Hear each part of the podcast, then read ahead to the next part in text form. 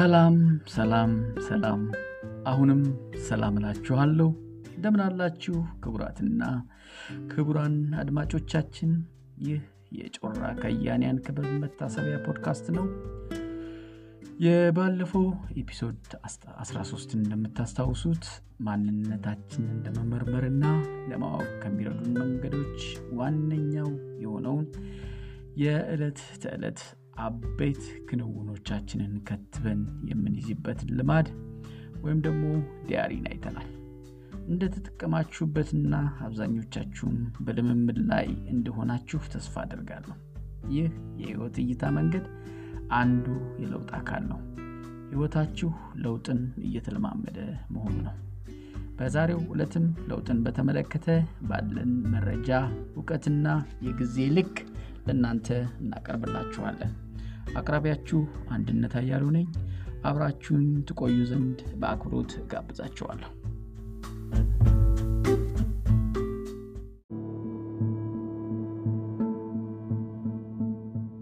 ክቡራን አድማጮች ተመልሼ መጥቻለሁ። ያው በመግቢያው እንደተነጋገር ነው ዛሬ ይዤላችሁ የምቀርበው ለውጥን በተመለከተ ይሆናል። እንደምታውቁት ሁላችንም በህይወታችን ለውጥ እንፈልጋለን። ሁሉንም አይነት ነገሮች መመኘት ያው የሰው ልጅ የተፈጥሮ ስሜት ነው። ሆኖም ግን ብዙ ሰዎች ለእነሱ በጣም አስፈላጊ የሆኑትን ነገሮች ሳያገኙ ያው እድሜ ልካቸውን ሲባዝኑ ይኖራሉ። አብዛኛውን ሰው አሁንም ደግሞ የምናገረው ለውጥን ይፈልጋል። እውነታው ግን ለውጥ ሁልጊዜ ቀላል አይደለም። እርግጥ ነው እንደ ክብደት መቀነስ ወይም ደግሞ ማጨስን ማቆም ያሉ ግቦች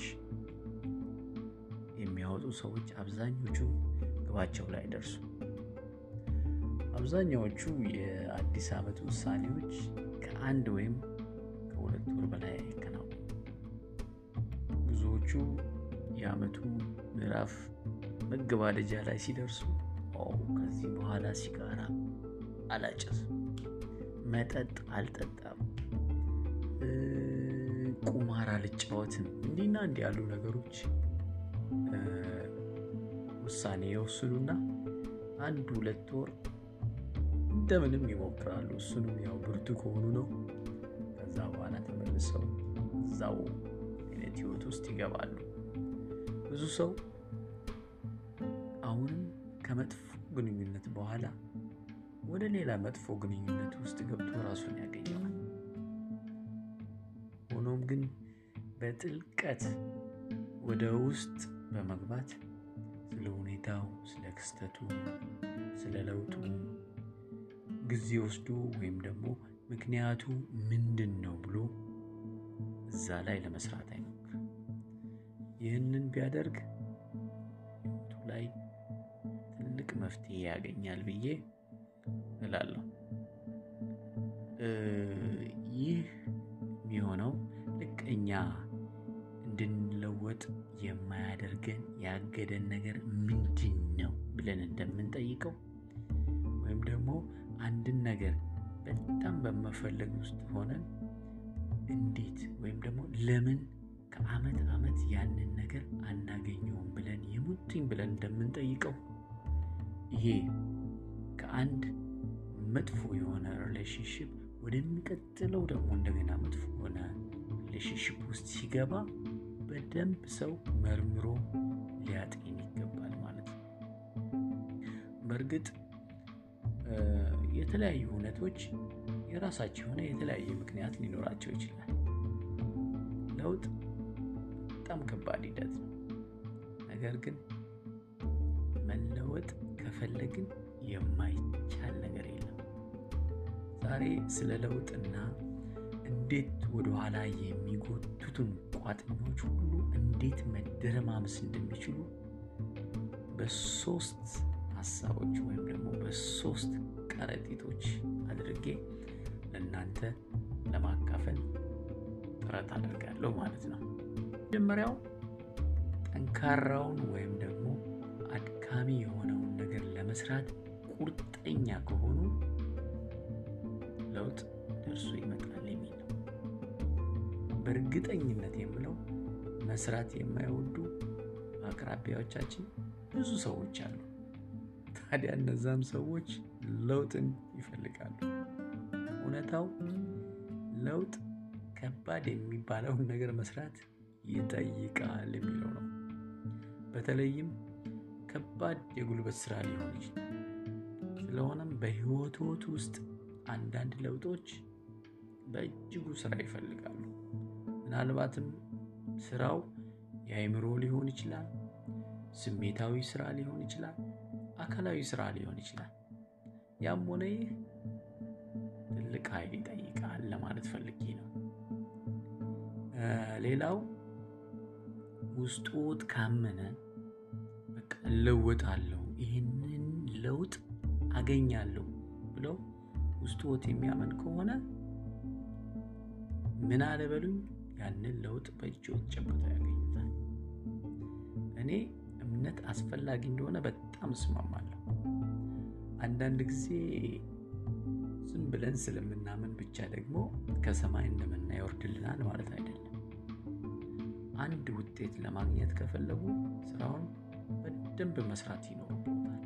በሌላ አገላለጽ እምነት ያለ አንድ አይነት እርምጃ ግቦች እንዳይሳኩ እንደመተው ይቆጠራል። እምነት ባዶ ዝም ብሎ እምነት በእምነታችንም በየትኛውም በተለያየ እምነት ብሎ ባዶ እምነት ያው አይሰራም። ምን መኖር አለበት? እርምጃዎች ሊኖሩ ይገባል ማለት ነው። ስለዚህ ችለው ዘላቂ ለውጥ የሚያደርጉና ከማያደርጉ ወይም ደግሞ ከዓመት ዓመት በፍርሃት ምክንያት በተደጋጋሚ አንድ አይነት ህይወት በሚኖር ሰውና ፍርሃታቸውን በተሳካ ሁኔታ አሸንፈው ለውጥን የሚያዩት ሰዎች በምን የተለያዩ ነገሮች የተለያየ አቅጣጫ ልንለይ እንችላለን። ነገር ግን አሁን የምለው የትኛውን አይነት ሰው የትኛውንም አይነት ሰው ይሁኑ በጽኑ ወይም ደግሞ በቁርጠኝነት ስራዎትን መስራት ከቻሉ ወይም ደግሞ በቁርጠኝነት ለመስራት ከተዘጋጁ ለውጡ የሚሳካለት ሰው ይሆናሉ ነው የምለውት። ስለዚህ ክቡራን አድማጮቼ ለውጥን ለማስተናገድ ምን ያህል ከባድ ቢመስልም ጊዜንና ጉልበትን ቢወስድም ስራውን ለመስራት ጠንካራ ቁርጠኝነት አሳያለሁ ለማለት ይኖርባችኋል ማለት ነው። ሁለተኛው የሰው ልጆችን ባህሪ በየጊዜው መመርመር መቻል ይኖርብዎታል። የመጀመሪያውን ስናይ ጠንክረን መስራት ይኖርብናል የሚለው ሀሳብ ነው። በሁለተኛ ደረጃ ያለው ደግሞ የሰው ልጆችን ባህሪ በየጊዜው መመርመር ይጠበቅብናል። ምክንያቱም እኛ ምንድነው ማህበረሰባዊ ፍጡር ነን። social በቃ በህብረት የምንኖር አይነት ሰዎች ነን። እኛ በህይወት ጅረት ውስጥ የምንፈስ ፍጥረቶች ነን። ብቻችንን አይደለም በህይወት ጅረት ውስጥ የምንፈሰው። አጠገባችን ቤተሰቦቻችን፣ ጓደኞቻችን፣ አካባቢያችን ያሉ ማህበረሰቦች ይኖራሉ። ስለዚህ ብዙዎች ያንን እነዛን ሰዎች እንዴት ነው ባህሪያቸው ብለው የመመርመር ፍላጎቱም ተነሳሽነቱም የላቸው። ስለዚህ ስለ ሰው ልጅ ባህሪ ለመማር ጊዜ መውሰድ ይጠበቅብናል። አብዛኞቻችን በልጅነታችን የኖርነውን ያወቅነውን ነው ይዝነን እስከ ዕድሜ ልካችን የምንኖረው። እንደ ድል ሆኖ ያልተመቻቸና የሚያጎሳቁል ህይወት ከሆነ ከዛ በፊት ያለን ያንኑ ፍራቻ ይዘን በዛው ፍራቻ ውስጥ ሆነን እድሜ ልካችን እናሳልፋለን እንጂ ለመመርመር አንነሳሳም። even ከሀገር ሀገር እንኳን ያለን የሰው ልጅ ባህሪ ለውጥን ለመረዳት ብዙ አንሞክርም። ምክንያቱም ሰዎች አፍሪካ ውስጥ ያለ ሰውና አውሮፓ ወይም አሜሪካ ያለው ሰው ባህሪው በጣም የተለያየ ነው። እንደው በቀላሉ እንገራችሁና ብዙ ጊዜ ያው እኔ ኢትዮጵያዊ እንደመሆኔ መጠን ብዙ ኢትዮጵያውያን እኛ የማንወደውን ነገር ሰዎች ይሄ ነገር እኮ ጥሩ ነው ሲሉን በመጀመሪያ የምንነሳው ምንድን ነው? ኖ ጥሩ አይደለም ብለን ነው የምንነሳው። whereas በሌሎች የአሜሪካ ወይም የአውሮፓ ሀገራት ያሉ ሰዎች ምንድን ነው የሚሉት? that's good for you but it is not for me ነው የሚሉት። ልክ ነህ፣ ለአንተ ጥሩ ነው፣ በእኔ በኩል ግን ይሄ ለእኔ አይሰራም እንደማለት ነው። ስለዚህ እቺ እንደ ቀላል ማሳያ ነው ያቀረብኩላችሁ። የሰዎችን ባህሪ እንደየአካባቢው ማጥናት ይጠበቅብናል። even ከሀገር ሀገር እንኳን የማጥናት እድሉ ባይገጥመን እዛው አካባቢ ያሉ ሰዎች ባህሪያቸው እንዴት ነው ብለን ለይተን አብረናቸው ስለምንኖር ማጥናት ይጠበቅብናል ማለት ነው። እንደ ሰው ባህሪያትን ለመመርመር የሚያነሳሳን ኃይል ምንድን ነው ብለን ብንጠይቅ እንደኔ ሁለት አበይት ነገሮች ወይም ደግሞ ሁለት አበይት ነገሮች ሰዎችን ያነሳሳሉ ብዬ እወስዳለሁ። አንደኛው ህመምን ለማስወገድ ህመማችንን ለማስወገድ አቅራቢያችን ያሉትን ሰዎች በደንብ መመርመር፣ ባህሪያቸውን ማጥናት ይገባናል ማለት ነው። ሁለተኛው የደስታ ስሜትን ለመፍጠር ጥሩ ስሜት እንዲሰማን እንፈልጋለን አይደል? ሰላምን፣ ደስታን እንፈልጋለን። እናም በተቻለን ሁሉ በማድረግ ህመምን ለማስወገድም እንተጋለን። ብዙ የምንሰራው ወይም ደግሞ የምንተጋው ጥሩ ስሜትን ለመፍጠር? ስለዚህ ይህ የእኔ ምልከታ ነው። ታዲያ ይህ ተግባራችን ከሌሎች ባህሪ ጋር ካልተጣጣመ ወደ ግጭት ውስጥ እንገባለን። ስንታትር፣ ስንለፋ፣ ደስታን ለመፍጠር በምናደርገው ሂደት ሌሎች ያንን ነገር የማይወዱት ከሆነ ወደ ግጭት ውስጥ እንገባለን፣ እንጋጫለን። በህይወት ውስጥ ደግሞ ስንጋጭ መታመም እንጀምራለን። ይህ ደግሞ እጅግ በጣም ጥሩ ስሜት አይሆንም። ስለዚህ ሄይ ከዚህ በኋላ ይህ ህመም እንዲሰማኝ አልፈልግም፣ ስለዚህ ይህንን ያንን እና ያንን አድርጋለሁ ብለን እንነሳለን። ነገር ግን ብዙ ሰዎች እዚህ ለውጥ ላይ ጠንክረው ለውጥ ለማምጣት ጥረታቸው አናሳ ይሆናል። ጥሩ ካልሆነ ስሜታቸውን ለመወጣት ይቸገራሉ። ለራሳቸው ያላቸው አመለካከት ይወርዳል። ከዛም ለውጥ ከማምጣት ይልቅ ጤናማ አበላልና መስራትን ያቆማሉ። ያ ደግሞ የተጨማሪ ክብደት ያጋጥማቸዋል። ወደ ጤና ተቋማት ወይም ደግሞ ወደ ቴራፒ መሄድ ያቆማሉ። ዲፕረስድ ይሆናሉ። ያ ስሜታዊ ህመም እንዲፈጠር ይረዳል። ሶስተኛው የግል አመለካከት ግንባታቸው ዝቅ ያለ ይሆናል። ይሄ ደግሞ ጥሩ ስሜት የማይሰማው ሰው ህመም እንዲገጥማቸው ያደርጋል ማለት ነው። እዚህ ጋር ነጥቡን ላስረዳችሁ። እነዛ ለህይወታችን ደስታን የምናደርጋቸው፣ የምንተገብራቸው፣ የምንተጋባቸው ነገሮች ሌሎች አጠገባችን ያሉ ሰዎችን እንደ ባህሪያቸው ካልሆነ ላያስደስታቸው ስለሚችል ግጭት ውስጥ እንገባለን። ግጭት ውስጥ ከገባን በኋላ ደግሞ ያንን ግጭት ለማስወገድ ጥረት ለማድረግ ፕላን እናደርጋለን። ሆኖም ግን ያ ስራ ስለሚጠይቅ ያንን ስራ በደንብ ካልሰራን ምን ይሆናል? ጥረታችን አናሳ ከሆነ ከነዛ ሰዎች ጋር የመጋጨት በተደጋጋሚ የመጋጨት ሁኔታው እየጨመረ ስለሚሄድ ስሜታችን ይጎዳል። ከዛ በኋላ ነው እነዚህ ሶስት የዘረዘርኳቸው ሁኔታዎች የሚከሰቱት ማለት ነው። በዚህን ጊዜ ተነሳሽነት ያጣሉ፣ ይበሳጫሉ፣ በመጨረሻም ተስፋ ይቆርጣሉ። በዚህም ምክንያት የህይወት ለውጥ ሳያዩ ብዙ ሰዎች ይኖራሉ ማለት ነው። ብዙዎቻችን እንዲህ አይነቱን ክስተት በአቅራቢያችን ላስተዋልን እርግጠኛ ነኝ።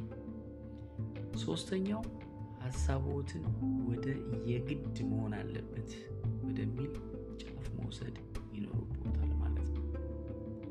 ለምን? ለውጥ ለማምጣት ለውጥ ለማምጣት ከፈለጉ it is a must ማለት አለበት። I have to ማለት አለበት። አለበለዚያ ለውጥ ሊያዩ ጭራሽ አይችሉም። አዳምጡ። ለውጥ የተነሳሽነት ውጤት ነው። አንድ የአነቃቂ ተነጋጋሪ የአነቃቂ ንግግር የሚያደርጉ አንድ አስተማሪ ቶኒ ሮቢንስ የሚባሉ እንዲህ ብለው ነበር። አስተሳሰባችንን ምናልባት በሚል እሳቤ ሳይሆን መሆን አለበት በሚል እሳቤ መለወጥ ካልቻል ለውጥን ልናሳካ አንችልም ነው ያሉት። ስለዚህ ምናልባት በሚል እሳቤ ከተነሳን ለውጥን ከናካቴው ላናይ ስለምንችል አደርገዋለሁ ብለን መነሳት ይኖርብናል ማለት ነው። የግድ መለወጥ ካለቦት ሁኔታዎች ሲከሰቱ የማየት እድልዎት እጅግ በጣም ሰፊ ነው የሚሆነው። ከዚያ ሙሉ ቁርጠኝነት ሲታከልበት እና ምንም ቢያጋጥሞት ደግሞ ወደኋላ ካላሉ በእርግጥም የለውጥ ባለቤት ይሆናሉ። እዚህ ጋር አንድ ነገር መገንዘብ ያለብን ህመምን ወደ ጎን በማድረግ እና ዘላቂ ለውጦችን ለማምጣት እየሞከርን እንዲህ ባለ ህይወት ውስጥ እየተጓዝን ሳለ ለውጡን ከደስታ ጋር ለማዛመድ ካልቻል ይሄ ከንቱ ድካም ነው የሚሆነው ማለት ነው። ለውጣችን የደስታ ምንጫችን ይገባል ማለት ነው። ስለዚህ ስለ መለወጥ ስናስብ የግድ ምሁር መሆን አይጠበቅም። አንዳንድ ሰው ያልተማረና እውቀቱ የሌለው ሰው ስለ ለውጥ ቢያስብ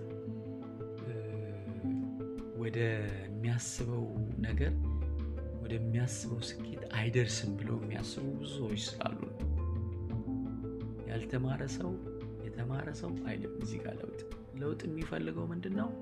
ተነሳሽነት ብቻ ነው። የለውጥ ዓላማው ምንድን ነው የሚለውን ነገር ከተረዱ ወደ ለውጥ የመገስገስ ወይ ደግሞ ወደ ለውጥ የመጠጋት መጠኑ እየጨመረ ይሄዳል ማለት ነው። በእውነት መለወጥ ከፈለጉ ወይም ደግሞ ሌላ ሰው እንዲለወጥ ለመርዳት ከፈለጉ የህመም ስሜቱ እንዲሰማው ወይም ደግሞ እንዲያውቅ ማድረግ ይኖርበታል።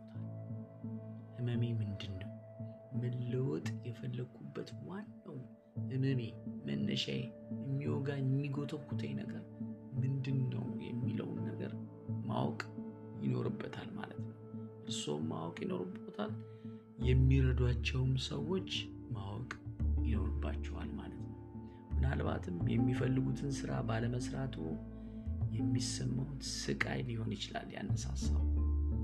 ስለዚህ ያንን ካወቁ የሚያገኙት ደስታ በእጅጉ እንዲያጣጥሙት ይረዳውታል ማለት ነው። የመለወጥ ዓላማው ምንድን ነው?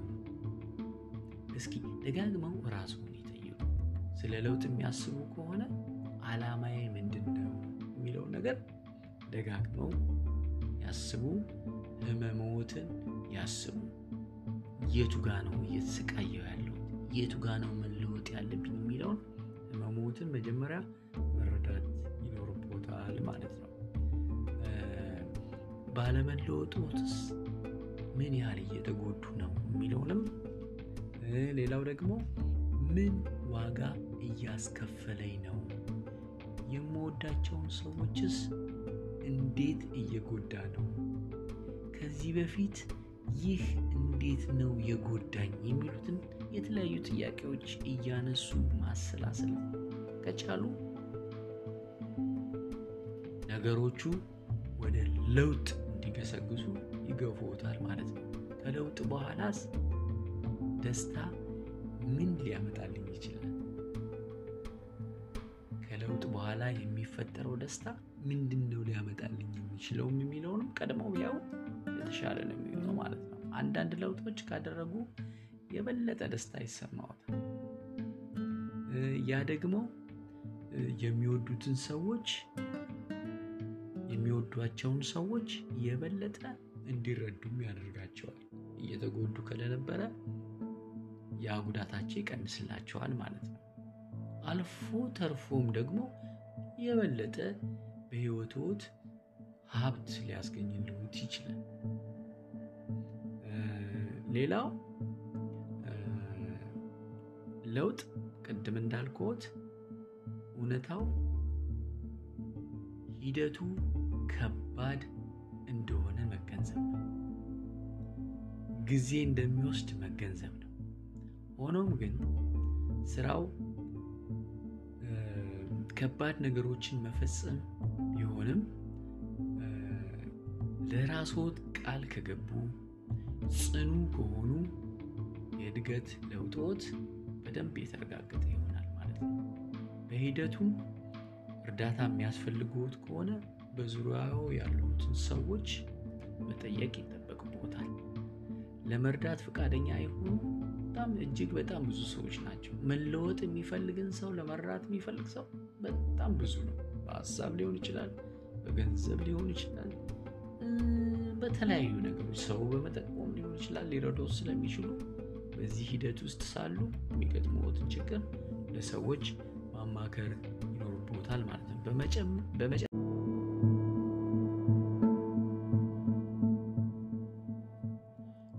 በመጨረሻም አዲሱ ለውጦት መጨረሻ ነው ማለት አይደለም። እንደ ሰው ለውጥን እንወዳለን፣ ግን ደግሞ ጨረስን ማለት አይደለም። ራስዎን ለተጨማሪ ለውጥ ማዘጋጀት ይኖርብዎታል። እርስዎ የሚወዱትን ሕይወት መፍጠሮን እንዲቀጥሉ እኔ በግሌ እፈልጋለሁ። ምክንያቱም ያ ስለሆነ የሚገባዋት። ለዛሬ የነበረኝ ፕሮግራም በዚህ ያበቃል። በዝግጅቱ ብዙ ጠቃሚ ነገሮችን እንዳገኛችሁ ተስፋ አደርጋለሁ። በሚቀጥለው ኤፒሶድ እስከምንገናኝ መልካም ጊዜ ላለው እስከዛ ቸር ቸር ያገናኛል።